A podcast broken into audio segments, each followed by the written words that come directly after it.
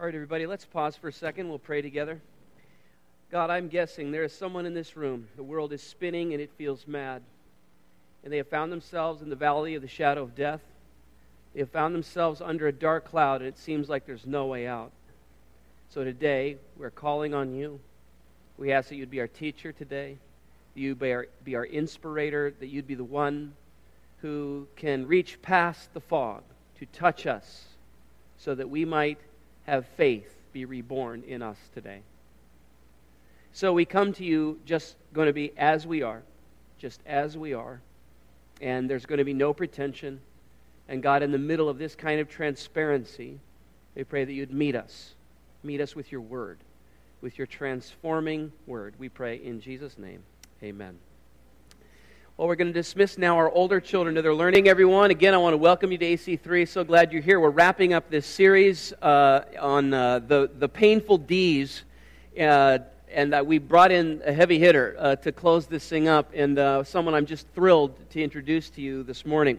So, how do I do this? This is, uh, I want to I wanna keep this short, but um, hard to do because Tim is someone I've known for a very long time. In the fall of 1985, it was my first year in college. And maybe some of you had this experience when you went from high school into college. You, I, I went from being a big fish in a little pond, and then suddenly I was a little fish in a big pond. I had been the all star of a, of a youth group, and um, you know, suddenly I was uh, surrounded by a bunch of Christian kids that were all the all stars of their youth groups, and I was kind of a nobody.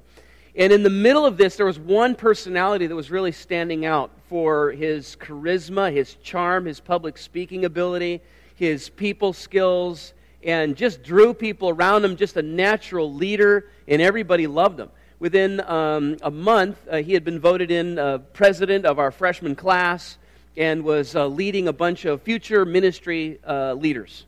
So that's really quite an accomplishment at uh, 19 years old.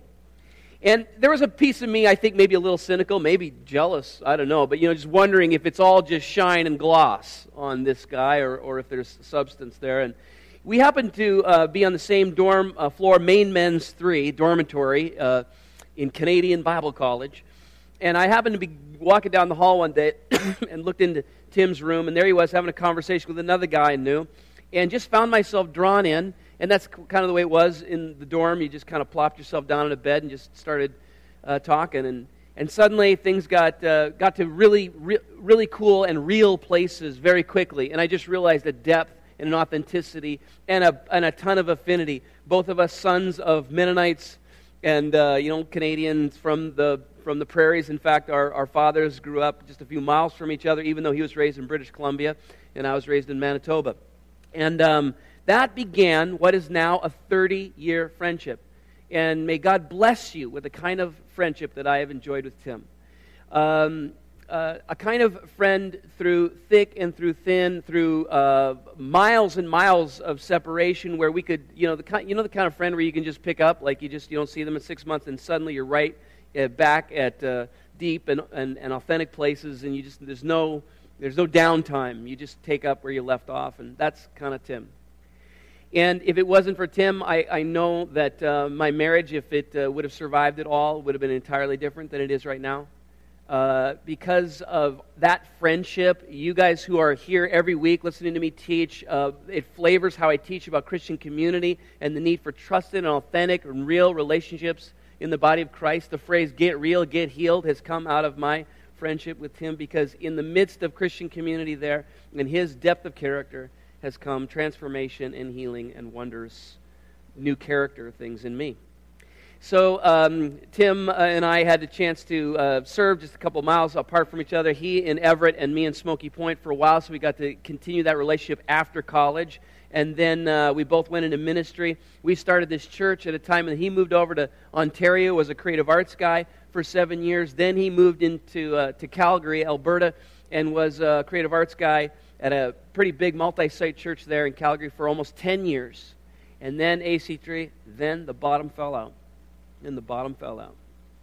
And he's going to tell you more about that today, but here's the thing what's so significant about that it is at the moment when he felt like probably he had less to give, less position, less power, less influence than he ever had, because all these things were being taken away from him, including his own health.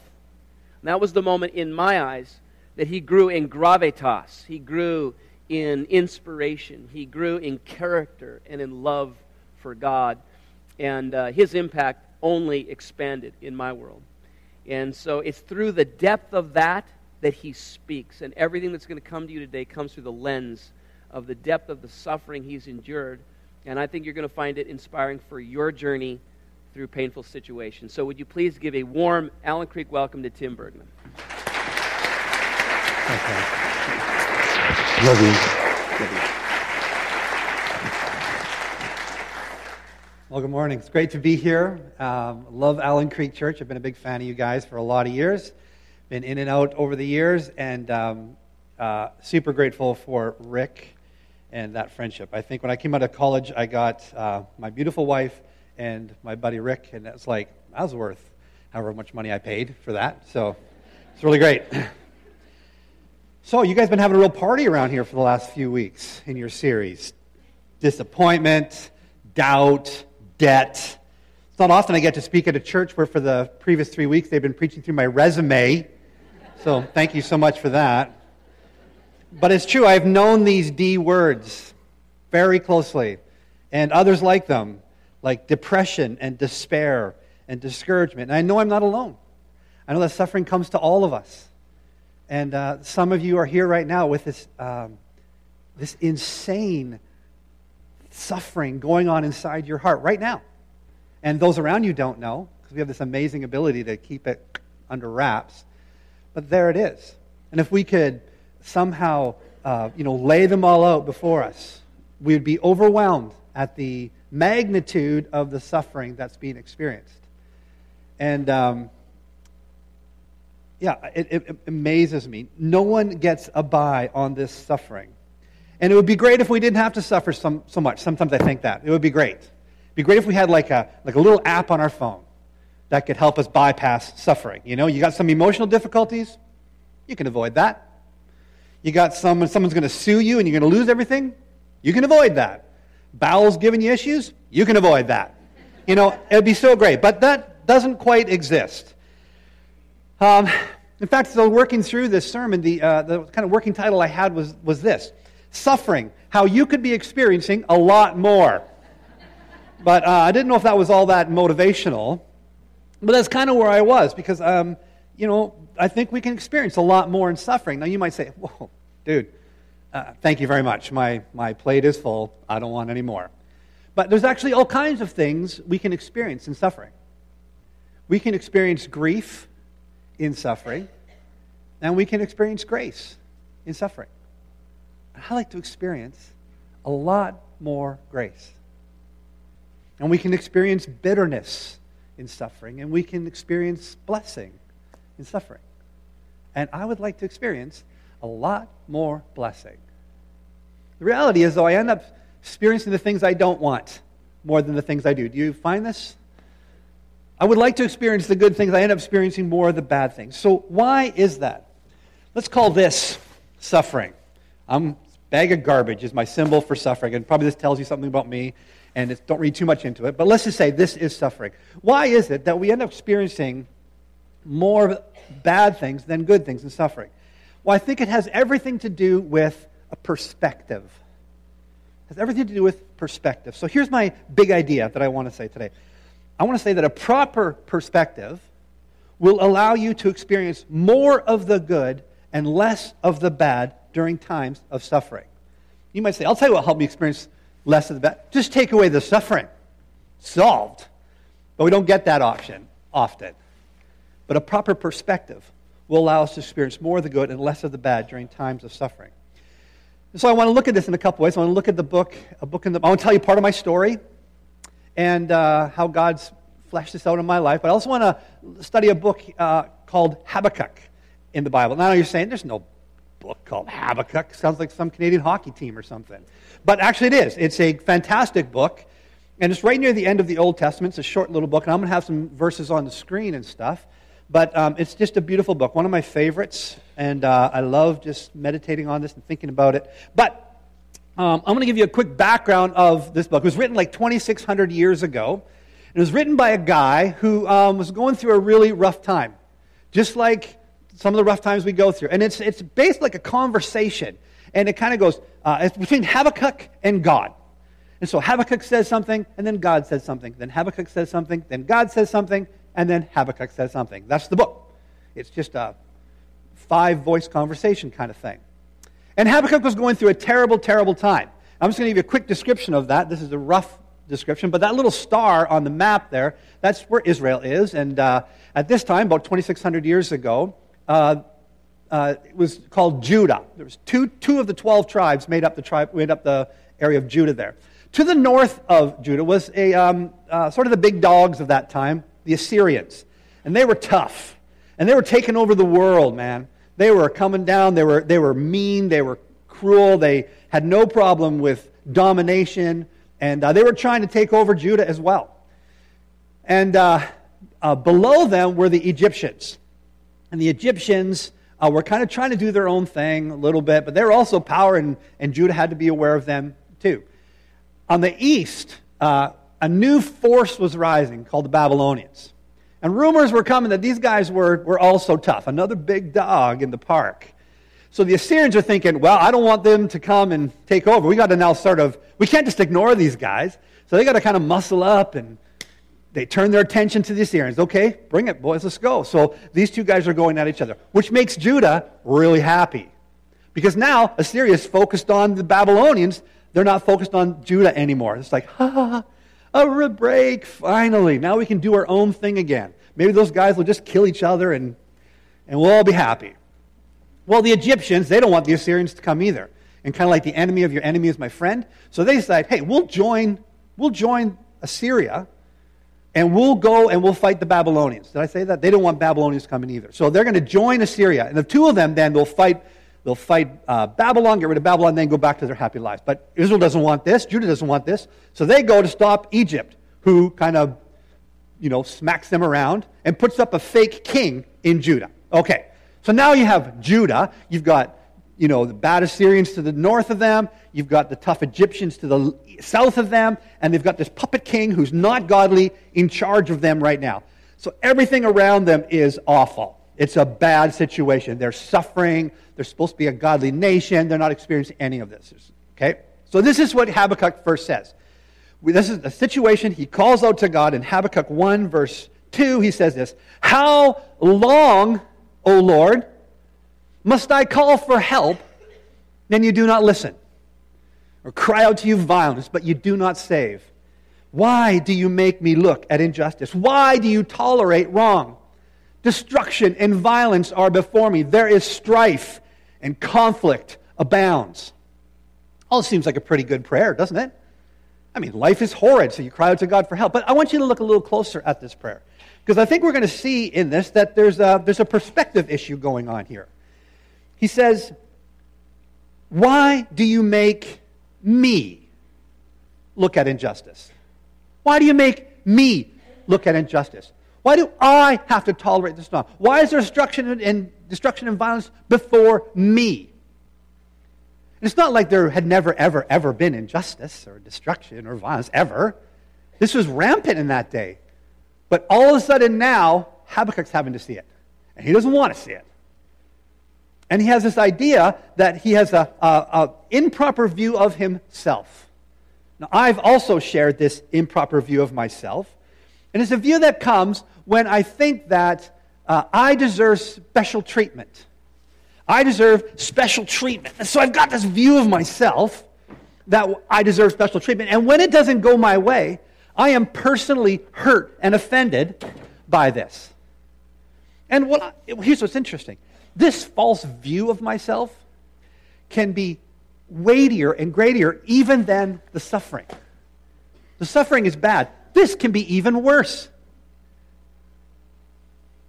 In 1999, I went out for a run one morning, uh, and you understand, I mean, I was, I was doing great in my job, my career. It was whoo, going higher and higher, up and to the right and uh, I was enjoying it. And um, went out for a run with the dog one morning, and I wasn't feeling very great. And uh, so I came home, tied the dog up, and went inside, and I sat down. I thought, oh man, I don't feel good. And I had a fever, had a fever, went to bed, and when I woke up, I couldn't move my legs. They were like they were paralyzed. and uh, fighting a high fever. We're going to the doctor trying to figure what's going on. We found out that I had a strep infection that immediately attacked my kidneys. Lots of people have strep infections, and they don't attack their kidneys. Mine did. And I lost 40% of my kidneys in that one event. And um, oh, I remember saying to God, I said, you, you can't do this to me. This can't happen to me. Why is this happening to me? God, I'm special. I kind of like I thought God had this Polaroid picture of me in his hand. and he just walked around and looked at it all the time. He just loved this picture of me. He's always thinking about me and and you can kind of see how I might think this. Psalm 139 says this. "O Lord, you have searched me and you know me. You know when I sit and when I rise. You perceive my thoughts from afar. You discern my going out and my lying down. You're familiar with all my ways. Before a word is on my tongue, you know it completely. I mean, that's some pretty intense scrutiny, right? But what I forget is that God has infinite ability to focus. So, yes, He has a Polaroid of me, but He also has a Polaroid of you, and of you, and of you, and of all of us. He has a Polaroid of North America he has a Polaroid of the world. He sees them all equally at the same time. And this skewed view that I have of myself um, sets me apart from you.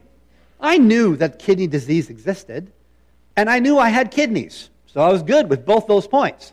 But I never lost sleep over kidney disease until it happened to me. And then it was a gross offense against my character, against me. And the only way I can fix this is to, is to think about what Paul says in Romans 8. He says, Do not think of yourselves more highly than you ought, but rather think of yourselves with sober judgment. And I had a, an amazing ability not to think of myself with sober judgment.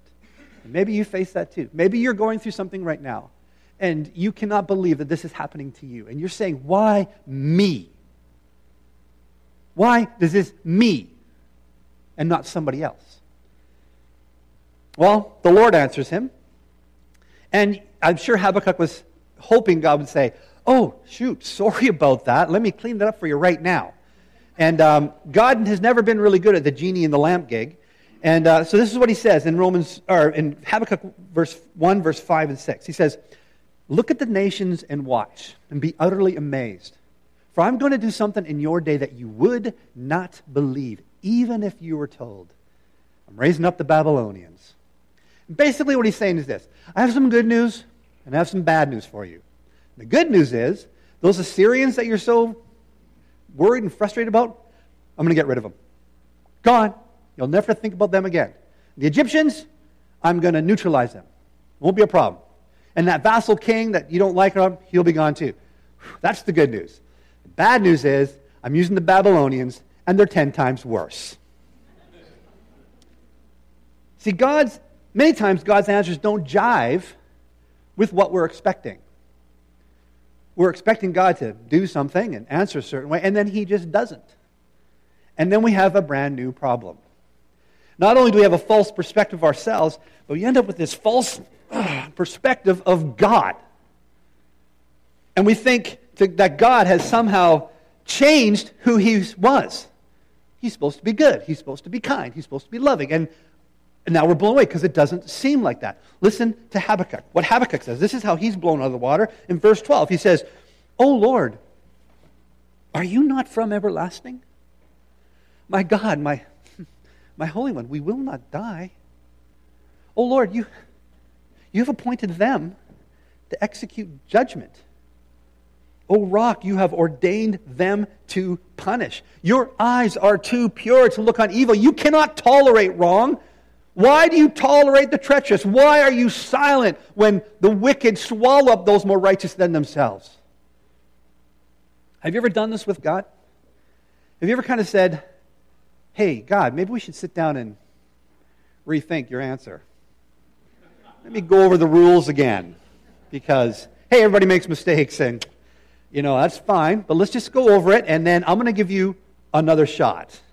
I'll give you one more shot to answer. We'll pretend like nothing happened, and you can just answer my prayer again. Have you done this? I have done this. Yeah. One of us is wrong, God, and I think I know who it is. well, this view of God is messed up. We need a proper perspective. It's messed up because, you know, we, he, it's like we can't, what we thought we could trust about him is gone. And then what do we do? I mean, I prayed for healing.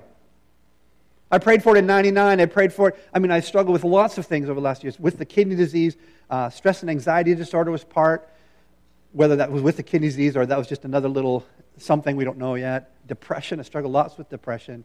Lots of other physical ailments that came with the disease. And, um, and it's been a tough 15 years, the last four especially. You know, I, I, I kept praying for healing. I had the elders in my church pray for me. I had the elders in this church pray for me. I had old godly women praying for me. God is supposed to answer those people's prayers. And it was like nobody was minding the store. Like prayers weren't getting through. He wasn't listening. Or if he was listening, he was being, he was just, he was had a handle like this to me, and he was making it harder and harder and harder. I begged for healing, and I got worse. I begged him to let me keep my job to provide for my family, to care for my children and my wife, to do the thing he called me to do. I begged him to let me keep my job, and I got terminated. I begged him to, to stand up for justice with the insurance company that wouldn't pay, that said, You're not sick. And I begged him for that. I said, God, they've got to come through. They've got to help us. And for three and a half years, they didn't. I had to fight and fight and fight. I said, Is this really how it's going to be? Really? I thought you were there for me. I thought we had a deal. You know, I give my life to you and you give me protection, something like a mafia setup or something. You know? It was pretty simple. It was a simple little contract. And he wasn't going to do it. So I said, fine. If that's the way you want to play the game, I'm out. If you're going to change all the rules like this, I'm out. I can't be a part of this. I committed to a God who loved me, a God who was faithful, a God who was kind. And you're not that in my screwed up perspective of him, so I'm out. I remember I said to him, because what can you do with God, really? Like, you, you, can't, you can't pin him down, you can't make him do stuff. So I said, if the only thing you want from me is my love, then that is the thing you are not going to get. And I shut down, turned off. And uh, this did not help me. He is the only one who can help me. And I wanted nothing to do with him. He said, Cast your cares upon me because I care for you. And I said, No. He said, Rest in my shadow, dwell in my shelter. And I said, No. He said, Come to me, all you who are weary and heavy laden, I will give you rest. No. Thank you, I will carry it myself. And that weight, this false perspective of God, was the greatest weight of all.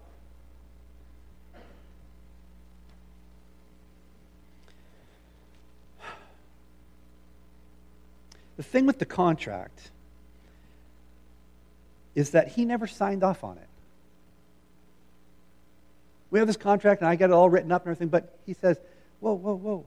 I know you're upset, boy. I never signed that contract. So look at uh, Habakkuk throws this up to God. He's pretty angry. And God responds to him again. And again, I'm sure Habakkuk was hoping to say, Oh, no, that's not the impression I wanted to give. Gee, I'm sorry. Let me explain to you. Maybe I'll fix it up so you can, you can trust in me again. God answers the question, not that Habakkuk was asking, but maybe the one that Habakkuk should have been asking. And he says this in chapter 2, verse 2. Then the Lord replied, Write down the revelation, make it plain on tablets so that a herald may run with it. For the revelation awaits an appointed time. It speaks of the end, and it will not prove false. Though it linger, wait for it. It will surely come. It will not delay. And God is answering another question, a question about time. A proper perspective of time. Habakkuk had been saying, this needs to change, and it needs to change now. And God is saying, it will change when the time is exactly right. There's two words in there that I keep that I wrestled with a lot. Though it linger, wait for it. It will surely come, it will not delay. And linger and delay sound like the same word. They sound like this stop. I mean, no. That's what they sound like. No. That's what God is saying. Linger and delay are saying that same thing, but they're not. The band was playing a tune here and they're playing, you know, the verse and the chorus and the verse and the bridge and then the guitar solo, it's a really great moment in there. It's his favorite, favorite part of the whole song. The part where he gets to rip out the guitar solo, right? So, and, and he just loves it. So if the band starts off the song and they're halfway through the first verse and all of a sudden the guitar guy goes, hit the guitar solo, right now, everybody goes, whoa, you just wrecked the whole song. What? No, you have to wait for it. You have to linger until the right time, and then you hit it. And if he delays, and he comes at the end, it's just too late for it, it will also wreck the song. He needs to play his favorite part at the right time. And God is playing a great tune. A great tune. Bigger than we'll ever understand. And at the right time, he will make everything perfect. Which means that if we're suffering, he knows this. And it's all part of, the, of his great, big, perfect plan. He's doing something way bigger than we could ever imagine. Think, think about a, like a linebacker for the Seahawks, okay? He's out there, makes a tackle, and he pulls his fingernail back. Ow, ow. Goes to the sidelines. Game's still going on. He's like, Coach, Coach Carroll, Coach. And Coach Carroll's like, um, I'm kind of doing something important right now. But my finger, Coach. And Coach's like, look, seriously, dude, I'm, I'm working on a big plan that includes you, and that will be for your benefit, will be for all of our benefit. It's a big plan. And right now, your fingernail uh, will have to just, you'll have to hold on for that for a little bit. I mean, could you imagine if the coach left everything to focus on this guy's fingernail? Right? He might call like a passing play on a one yard line or something. Was that too soon? I don't know. I cried too, okay? I, I cried too on that day. So, what am I saying?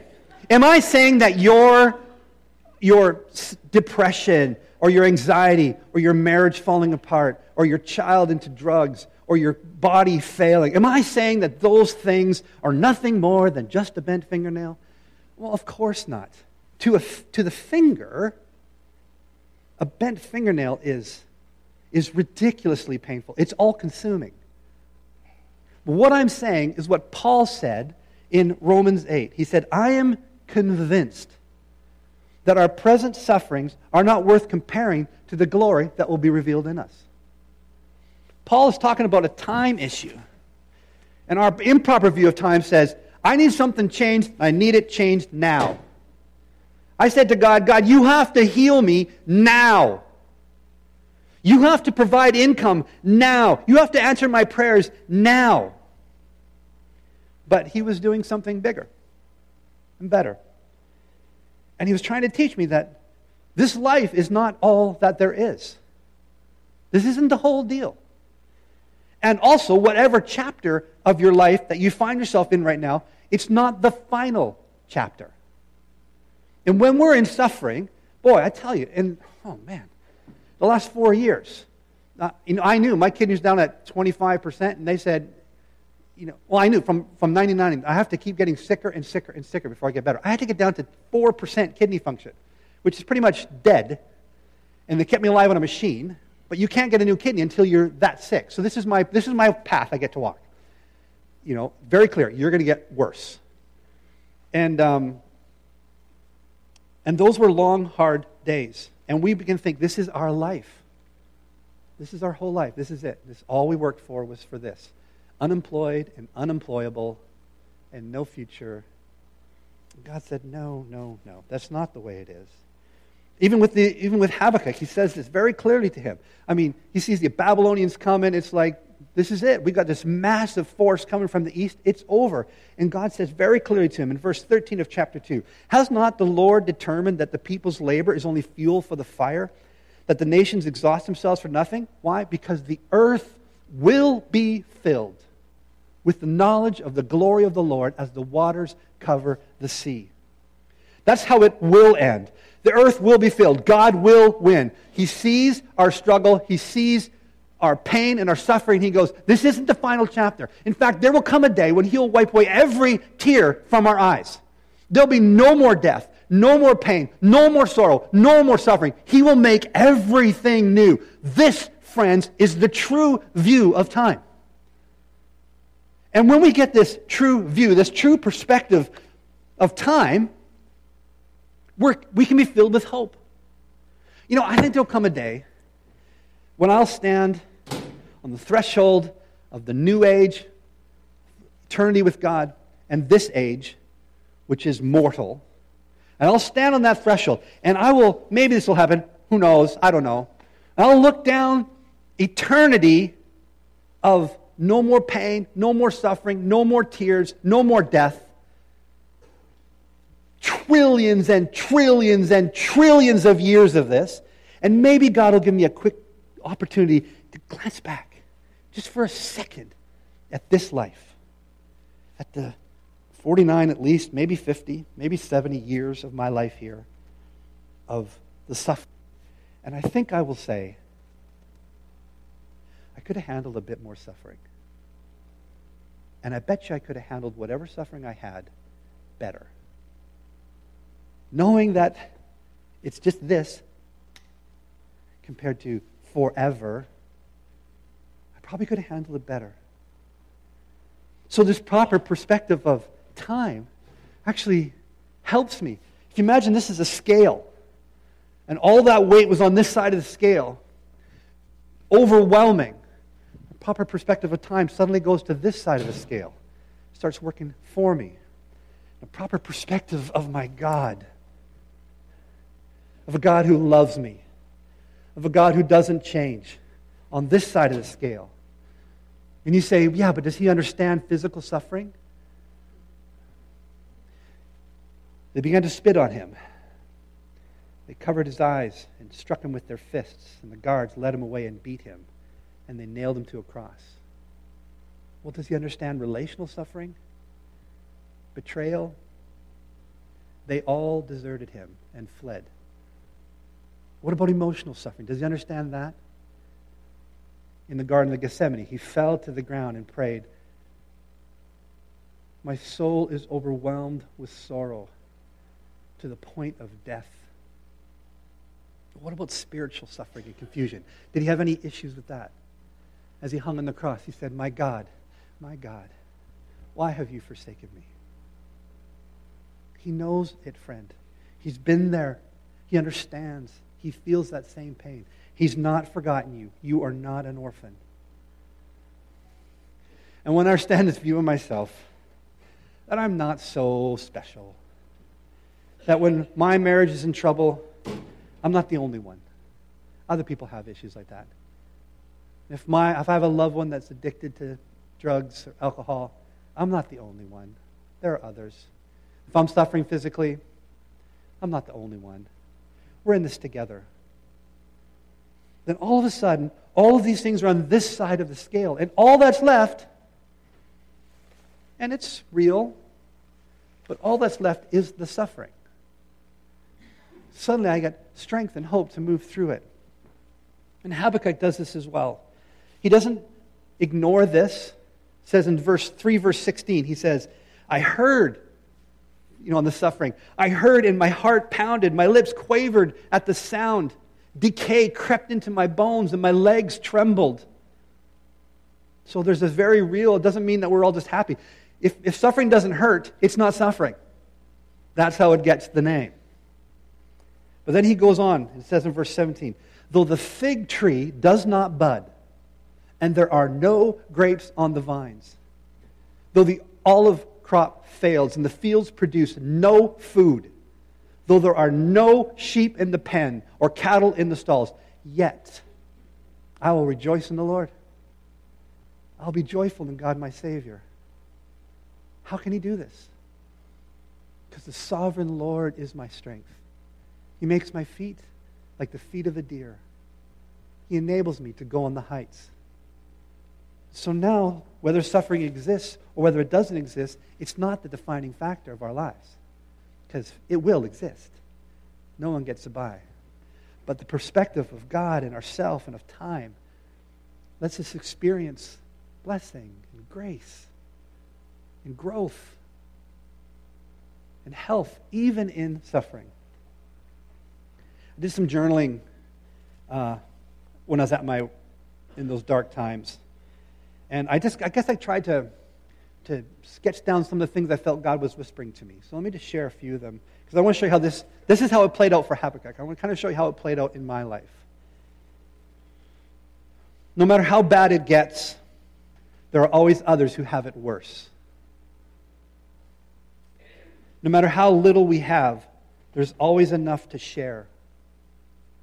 The love of God, the love of my wife, and the love of family and friends means that the scales are still tipped ridiculously in my favor. People say, oh man, it's so hard for you. And I'm like, crying out loud, it is still tipped ridiculously in my favor. Yes, this load is hard, all that pain and suffering and sorrow. It is a heavy load, but compared to, the scales are still tipped ridiculously in my favor. There's still lots of beauty to be discovered. Sometimes we just we think everything is awful. No, there's still lots of beauty to be discovered. Life is still quite funny. The ensuing quietness from being taken out of the race is actually quite lovely. Questioning God does not put his love for me at risk. It's okay. He didn't stop loving Habakkuk, didn't stop loving me. He won't stop loving you. Misunderstanding God's kindness does not stop God's kindness.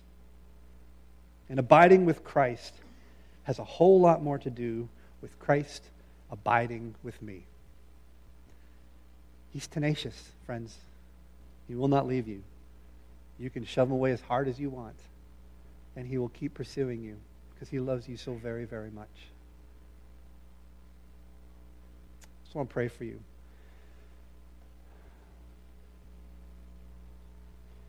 You know, you maybe prayed lots for suffering, things you're going through. And if you would like me to just remember you before God, then I just ask you to, again, just, just raise your hand. And when I pray, I'll just, I'll ask God to see your prayer. I don't know what you're suffering. I don't know your name. But God knows it all very clearly. So if you'd like me to remember you, then just raise your hand. I'd love to pray for you. Okay, thank you. Thank you.